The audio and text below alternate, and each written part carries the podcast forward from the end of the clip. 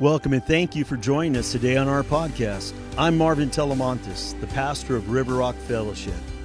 Hope this inspires you and builds up your faith and helps you to see that God is moving in your life. Enjoy the message. Well, welcome back for week two of the wilderness. Now, you may be surprised to learn that the Bible speaks fondly and extensively about the wilderness experience. People like Jesus were in the wilderness, or Hosea, or the Israelites, or David, Elijah, the prophets. They all had a wilderness experience. Literally having something done in them and through them because of experiencing some growth in the wilderness. The wilderness experience can be hard, but it's also very, very sacred. But most of us, whenever we go through those really, really difficult times in the wilderness, we are transformed and hopefully for the better. Maybe you've been in the wilderness, or maybe you're currently in a wilderness experience. A place of danger, of trouble, of feeling lonely, feeling lost, experiencing scarcity. Being in the wilderness for a long period of time is incredibly difficult.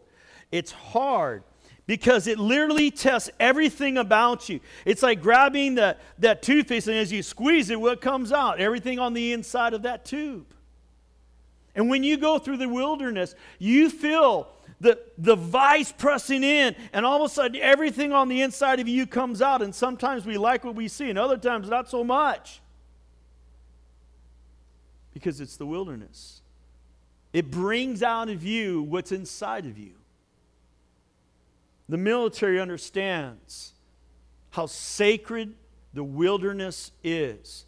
They will take the common soldiers, some of the best of the best that are just common, and they take them to the highest mountains. They take them to the hottest deserts, to the coldest places on the planet, to the swamps. They take them to the worst places imaginable, and then they train them. Why? So they go from being a common soldier to being an elite warrior. Because it's in the crucible of the wilderness that they find out who they are and who the other people around them are, and then they can find out whether or not they can be trusted in battle or not. The wilderness, it's sacred. You know, the wilderness experience comes or it happens on one of two reasons. One, because Marvin's in a spirit of rebellion, kind of like the Israelites 40 years in the desert. Or the other is because it's preparatory. God is trying to prepare. God is trying to develop in me something that I need to go forward to do what He's called me to do. In any case, it's always transformative. Get rid of that rebellious attitude and prepare me for the mission in front that I may not even know that He's called me to be a part of. So, what can we learn from the great cloud of witnesses? What can we learn from the men and women of God who've all been in the wilderness? You know, there's two classes in life. I've, I've, shared this before. There's Mr. Wisdom's class and there's Mr. Consequences class. See, Mr. Wisdom's class says, I can learn from my own mistakes or from somebody else's mistake, and I don't have to do it again. I've seen somebody else run hard as they can right into a wall and they got a bloody nose, and I go, you know what? I don't need to do that. Lesson learned. Thank you, Mr. Wisdom. Great class. But how many have to go to Mr. Consequences class? You have to be the one who runs right into that wall yourself get the bloody nose to find out that was dumb. Why did I do that? Because I don't learn any other way. I'm the one who has to play with the mattress to get burnt. The truth is, we take both their classes. Let's be smart to take Mr. Wisdom's class a whole lot more than Mr. Consequences class. Somebody say amen. Today we're going to be looking into a story about being patient in the wilderness. Now, patience is not always something fun, but it's important. So, Father, I just pray that you would help us, Lord. Lord, help us to understand the need of patience. Lord, not to fight against it. Not to come in, oh, I've heard lots of sermons on patience. And then, Lord, just kind of check out. And then miss what you wanted all of us to hear today. God, hope, help us to be sharp, to be able to see and to hear what you want us to see and hear today. In Jesus' name, amen. We live in a most unique time in history. No other time in the history of the world can anybody just go like this in their back pocket and say, What do you want me to look up? I can get it for you instantly. Siri. And we can easily act. I have more power in my hand right now than, it, than the computing power they had to process to get a man on the moon and back. Isn't that crazy? We live in an instant, immediate culture. Now, that can be a problem because you know what? I've learned this about God. I've got the gray hair to prove it. He doesn't move on my time schedule. Am I the only one? How many know God is slow? Come on, God, speed it up. Any day now. God, use my watch. Yours is broken. God doesn't work that way. Because of things like our phones, we have the option to have many things in life immediately. Almost anything we need is at the push of a button. I remember being the kid, I was the designated TV changer. And man, when they got that wire that went to the remote control, I was in heaven. It was before wireless remotes. But now, do you know people can do stuff to their houses with their phones from Hawaii? They can turn their air conditioning on and off, and they can open up the door and close. I mean, no other time in history has man been able to live like this. But what if God intends to teach us something in our season of being in the wilderness by granting us patience? Not instant, not immediate Do you not see that there would be a natural conflict for you and I? There's two familiar Old Testament figures that we're going to be looking at today. One's King Saul, and one's obviously David. Um, and we're going to be looking at 1 Samuel chapter 24. Now, now, this time in the scripture, David had been chosen by God. He's been anointed by the prophet Samuel to become the next king of Israel. Now, this is kind of a crazy deal. You got to understand that this almost seems like a coup because Samuel's king and he's got a son named Jonathan. So when that guy dies, this one takes over. That's how it's done. But somehow the prophet's going, Nope, God told me to do something different. Goes over to Jesse, finds all his kids, says, Nope, all those guys are wrong. You don't you have any other sons? And he says, Well, I got one. There's a whole other story in that in itself. And they bring out David and they anoint him. But the time's not yet. He's just anointed to be king. He's not to be king yet. Now, I don't know about you, but if you just pour that oil on me and said, You're anointed to be king, woo, here I go. God didn't say to take the throne. God just said, You will be the next king. So here's where we pick up. The, the story picks up where David is constantly, for whatever reason, maybe because he's killed a giant and he's got the popularity of the people. And so some guy named Saul is jealous and he figures, I'm going to take out this threat who might want to take my throne. So he constantly is hunting and hunting and hunting to find David that he might kill his adversary. But David doesn't view him that way. So David's on the run. He's living a life like a bandit, like a pirate, and he's got a big gang of guys behind him, and they're just going and going and living life. Well, all of a sudden, in the back of a cave, this is where David is at with his, with his buddies, and Saul comes in to relieve himself. And while he's back there, this is what's happening. So let's pick it up, starting at verse 1. After Saul returned from fighting the Philistines, he was told that David was gone into the wilderness of Engedi. So Saul chose 3,000 elite troops from all Israel and went to search for David and his men near the rocks of the wild goats. He just got done fighting a war. Now he wants to go and do what? Let me get back to my personal business. I want to kill somebody named David.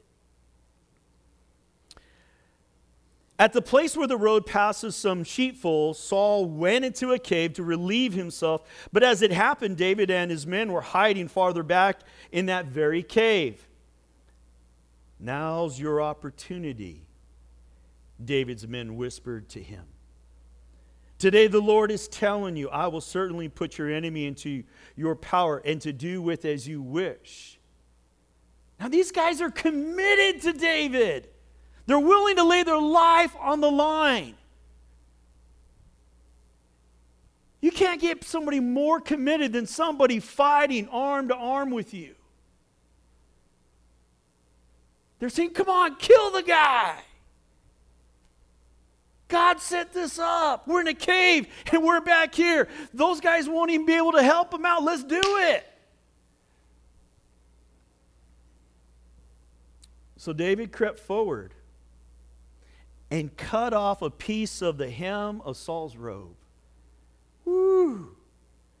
But then David's conscience began to bother him because he had cut Saul's robe. He said to his men, The Lord forbid that I should do this to my Lord the king. I shouldn't attack the Lord's anointed one, for the Lord himself has chosen him. Do you see how he thinks? He thinks that the person who is the king of Israel is anointed and chosen by God, and to attack him is like attacking God directly himself. I can't do that. That position is sacred. God created that position, God put Saul there. How do I dare do that? I love God. How dare I cut the king's garment? What's wrong with me? Now, his buddies don't see that. So David restrained his men and did not let them kill Saul. This story has a lot of moving parts happening all at once. So, as we break it down together, here's the first thing we have to realize about, about having patience in seasons of being in the wilderness. It's bad enough to have patience for something. You know, ever smell some really good baked goods? And, and you're like, no way, I am so hungry. That is the best. Bring it. You just can't wait till mama looks the other way and you grab the cookie, you know what I'm saying? And run out of the, just can't wait, no patience. But this is different. This is in the wilderness where there's danger, there's trouble, there's all sorts of issues going on. And you're thinking, this is survival mode.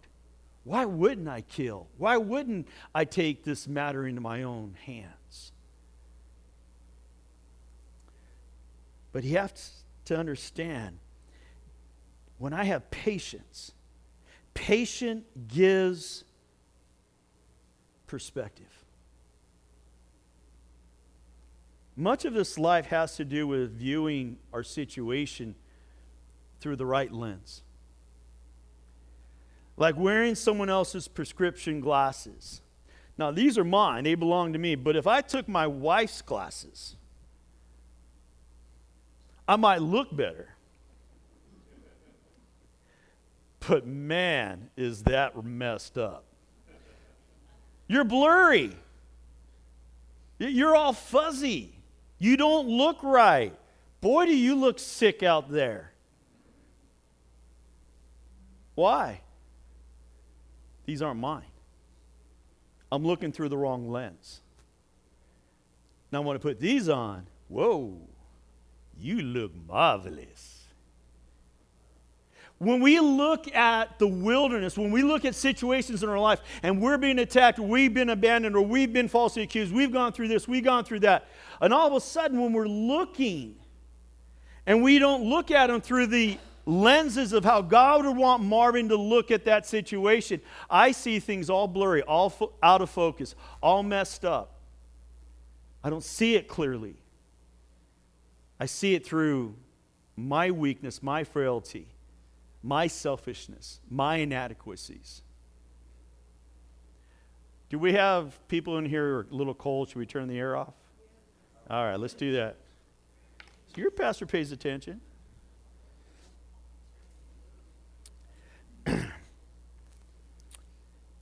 That's the thing about perspective. It's not so much that you're looking at a situation that can be an issue, but rather the filters of other life experiences. Let, let me exp- explain this. Let's say something happened to you and it was really a bad deal. Now you have something in life that's coming at you a second time, and it's very similar circumstances. What naturally happens is you take that old experience that was not good, you bring it forward, and you wear that and you look at that person because it's similar circumstances, and you don't see them for them, you see them through that other experience here first. And everything you see is only partial of them because it's always this first. The, I'm filtering how I see them through the experience of the past. Can you hear me? Go like this. Can you see me clearly? Can you? Of course not. Why? Because the past is dictating how you see the future. We have to get perspective. And the only way to get perspective is to get patience. And the only way to get to patience is to get perseverance.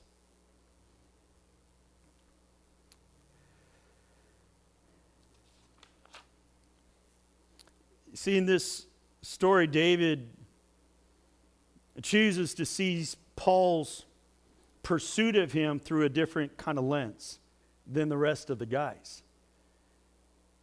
As we said earlier in, um, in 1 Samuel chapter 16, scripture tells us David is anointed as the next king of Israel. But at this point in David's story, in this season of his life, it was not time for him to go to the palace. Now, he's been there already, he's played his harp there, but he wasn't to sit on the throne yet. It was time for him to go into training like all the other elite warriors in the wilderness. It was David's ordained time to wait upon the Lord.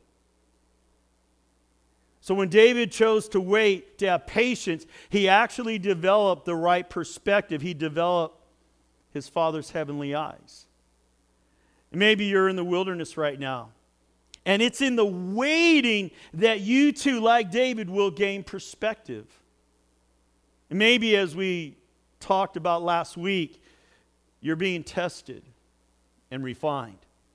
Or maybe you're running from something like David running from Saul. Or maybe you feel like you're wandering around without any purpose because of that same sin you keep running back to, not knowing how to find freedom. Or maybe you don't know why you're in the wilderness to begin with. But it's time to be patient and it's time to trust the Lord. He'll bring you through it in the process.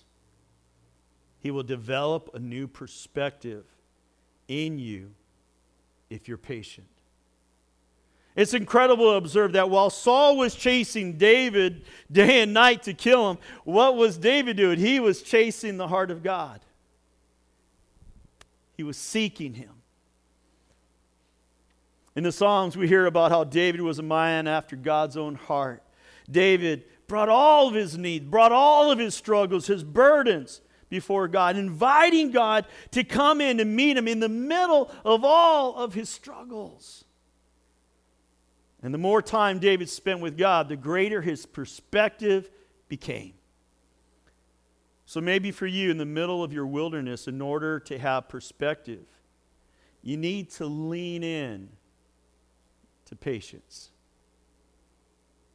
I don't like leaning into patience. How about you? But just because I don't like it doesn't mean I don't need it. The Word of God will help you to trust in Him, to help you to wait. But once David gained perspective, he had to come to another conclusion. Patience requires perseverance.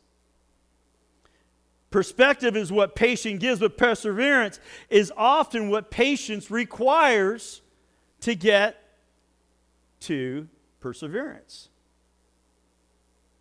So, how was David pers- per- preserving all these P words? how was David persevering in his story? It seems like in his he had made up his mind he was not going to kill Saul, kill Saul. But think about it. This guy just doesn't stop. He's everywhere trying to kill him. He's got everybody in the kingdom looking and hunting for him. At some point in time, most guys would say, Enough. Have you ever had to say no to something more than once? So here's David. No, I'm not going to kill him. I cut off some of his, of his robe off of that. And all of a sudden, we're going to pick up another opportunity. He has full opportunity to kill him a second time. 1 Samuel 26, verse 1 through 9. Now, when now some men from Ziph came to Saul at Gibeah to tell him David is hiding on the hill of Hakikah. I don't know how to pronounce that, which overlooks Jeshimon. So Saul took 3,000 of Israel's elite troops and went to hunt down, hunt him down in the wilderness of Ziph. One guy. 3,000 troops? Saul camped along the road beside the hill of Helkelah near Jeshimon, where David was hiding. When David learned that Saul had become had come after him into the wilderness, he sent out spies to verify the report of Saul's arrival. David slipped over Saul's camp one night to look around. Saul and Abner, son of Ner, the commander of his army, were sleeping inside a ring formed by the slumbering warriors. Who will volunteer to go in there with me? David asked. David asked Ahimelech the Hittite and Abishai, son of Jeruhalai, Joab's brother. I'll go with you. Abishai replied. So David and Abishai went right into Saul's camp, found him asleep with his spear stuck in the ground beside his head. Abner and the soldiers were lying asleep around him, around King Saul. God, was sure, God has surely handed your enemy over to you this time. These, these are his friends a band of brothers. Oh man, this is God. Come on, twice now? Get her done. Kill this guy. Be done with it. Come on, David, just kill him. Let me pin him to the ground with one thrust of the Spirit. I won't need to strike twice. No, David said. Don't kill him. For who can remain innocent after attacking the Lord's anointed one? So David once again spares Saul's life. David had to practice patience on more than one occasion. And this requires perseverance to hold strong to doing what God knew, what David knew God was directing him to do, and what not to do. which was not to kill Saul. Here's a thought to consider. If David had killed Saul, it most likely would have been said that David murdered Saul just so that he could become king. Now look at Shimei and how he spoke about David when Absalom. So now let's go fast forward. David's now king. He's been king for a long time. He's, he's had, you know, that adulterous affair, and, and that first baby's died, and, and now there's now all of a sudden Absalom, the whole situation with Tamar and, and Amnon has happened, and now Absalom is coming back to get his, his revenge against his dad for what has happened to his sister Tamar. Right? And so during this time, David and his entourage are out in the wilderness escaping from Jerusalem because of Absalom is taking over the city. And so while he's way out here, here comes a relative of King Saul. Saul's dead. Jonathan's dead. And, and while he's there, he's picking up rocks and he's throwing them. He's pelting rocks at Abishai. He's throwing rocks at the king and he's screaming and he's yelling at him. All these things. So let's pick up on that story. Verse 5, 2 Samuel chapter 16. As King David came to Bahurim, a man came out of the village cursing them. It was Shimei, son of Gerah from the same clan of Saul's family. He threw stones at the king and the king's officers and all the mighty warriors who surrounded him, meaning David. Get out of here, you murderer, you scoundrel! He shouted at David. The Lord is paying you back for all the bloodshed in Saul's clan. You stole his throne, and now the Lord has given it to your son Absalom. At last you will taste some of your own medicine, for you are a murderer. Did he murder Saul? No, he didn't murder him. Now, David had not murdered Saul, he did not murder Jonathan. David had not stolen the throne. It is amazing to me that there will always be some people who, no matter the facts or the amount of evidence, will still choose on purpose to believe a lie. No matter what. Their passion for their ideology, their passion and commitment to an organization or to their family or to their friends, that comes first, even if it means rejecting the truth or rejecting the Word of God. The priorities are messed up. There's confusion at the highest level. Why? Because my family comes first, my friends come first, my ideology comes first. Whoa, whoa, whoa, whoa. How about truth? Let's just let truth land where truth lands. How about the will of God?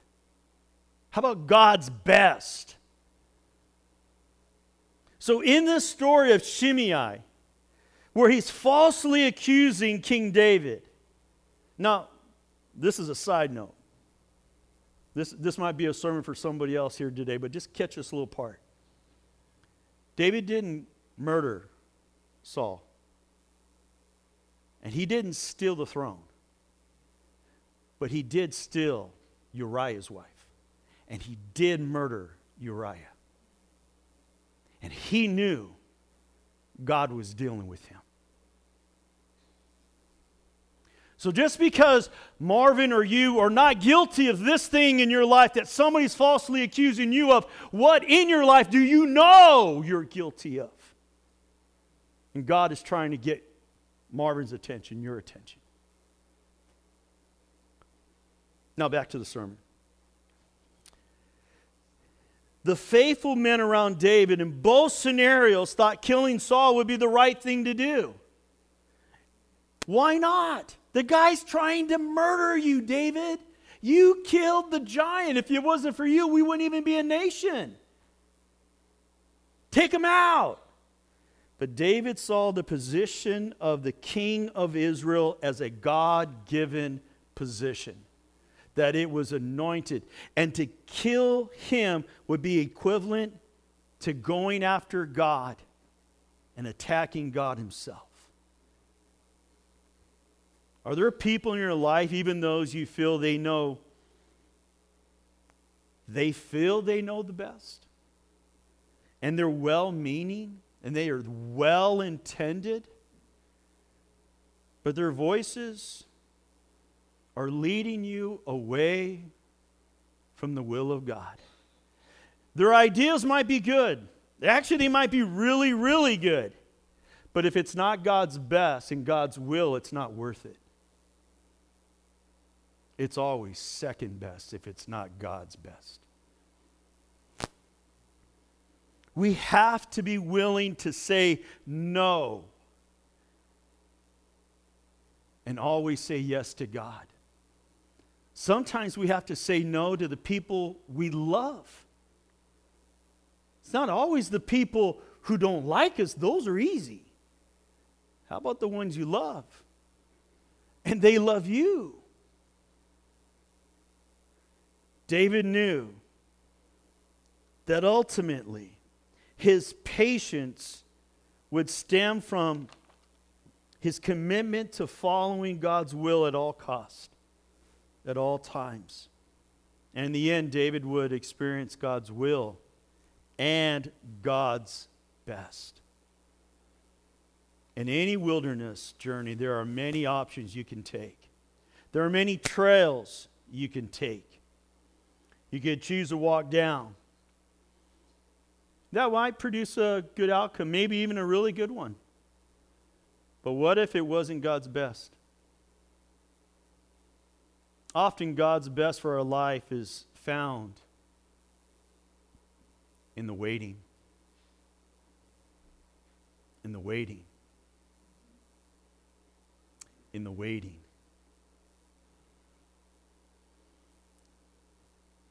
When I was young, we used to go backpacking a lot. And there's been times where you'd be on a trail, then all of a sudden in this trail, there would be four or five different ways that you could go. what do you do now? How many know that many options is not always a good thing? Just take a seven year old and take him to Baskin Robbins and tell him to pick one, ice, one flavor. You see what I'm saying? It's the same thing. If you don't know instinctively the voice of God, you're going to listen to many voices. And you might as well have that trail and that trail and that trail and that trail. And any of them might be good, but if they're not the best, in God. Here's the other problem. How many know the best voice to listen to so many times for us is who? Me? If we're honest, listen to me. I know what I like the best. How many know that you, when you listen to me, sometimes it's like, like hitting yourself with the sledgehammer? I wish I didn't listen to myself How about you? Because I'm so smart. Have you ever felt that you're the smartest person in the room? Let me ask you something. If you've thought it more than once, you got problems. Because the room knows.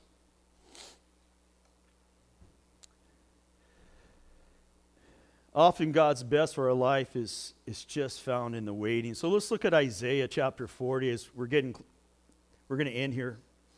Even the youth will faint and be weary, and the young men shall utterly fall. But those who say it with me, church, but those shall renew their strength. They shall mount up with wings like eagles. They shall run and not be weary. They shall walk and not faint. It's not easy to be patient. It's not fun to wait.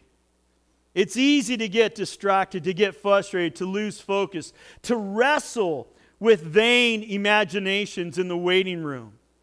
But the Lord renews our strength in the waiting and gives us the strength we need to persevere. Regardless of what scenario you find yourself in right now, folks, we are all tempted to take matters into our own hands. Some folks are famous for being troubleshooters. What's wrong? Let me figure it out. And now that I know what's wrong, I can fix it. I'm a fixer. I'll fix this right here, right now. Abishai, remember the story of Shimei throwing the rocks? Abishai, he's one of the generals, he's one of the warriors. He says, I got to, I'll fix this problem. Just say the word. I'll go over there and I'll cut that dead dog's head off. That's what he said. And David had to tell him no. David actually told him, What if God sent him there? Let him go, because maybe God will bless me for what he's doing to me right now. How about that? I got to tell you, I didn't like that when I saw that one. When somebody falsely accuses you, and David says, Oh, just let it happen because maybe God will bless me for it. What? Anybody here want to be falsely accused so God can bless you? Until you've been falsely accused, it's not easy. So Abishai just says, let's cut his head off. Quick fix. But I believe today, through the story of David, God wants to rewire how we think about the wilderness. Maybe God desires for us to be patient even when it's uncomfortable, even when it may seem like He's given us what we've been hoping for, like an opportunity to take out King Saul. But maybe the truth is just trusting God. Because if you do take his head, then everybody would know that you're not called of God.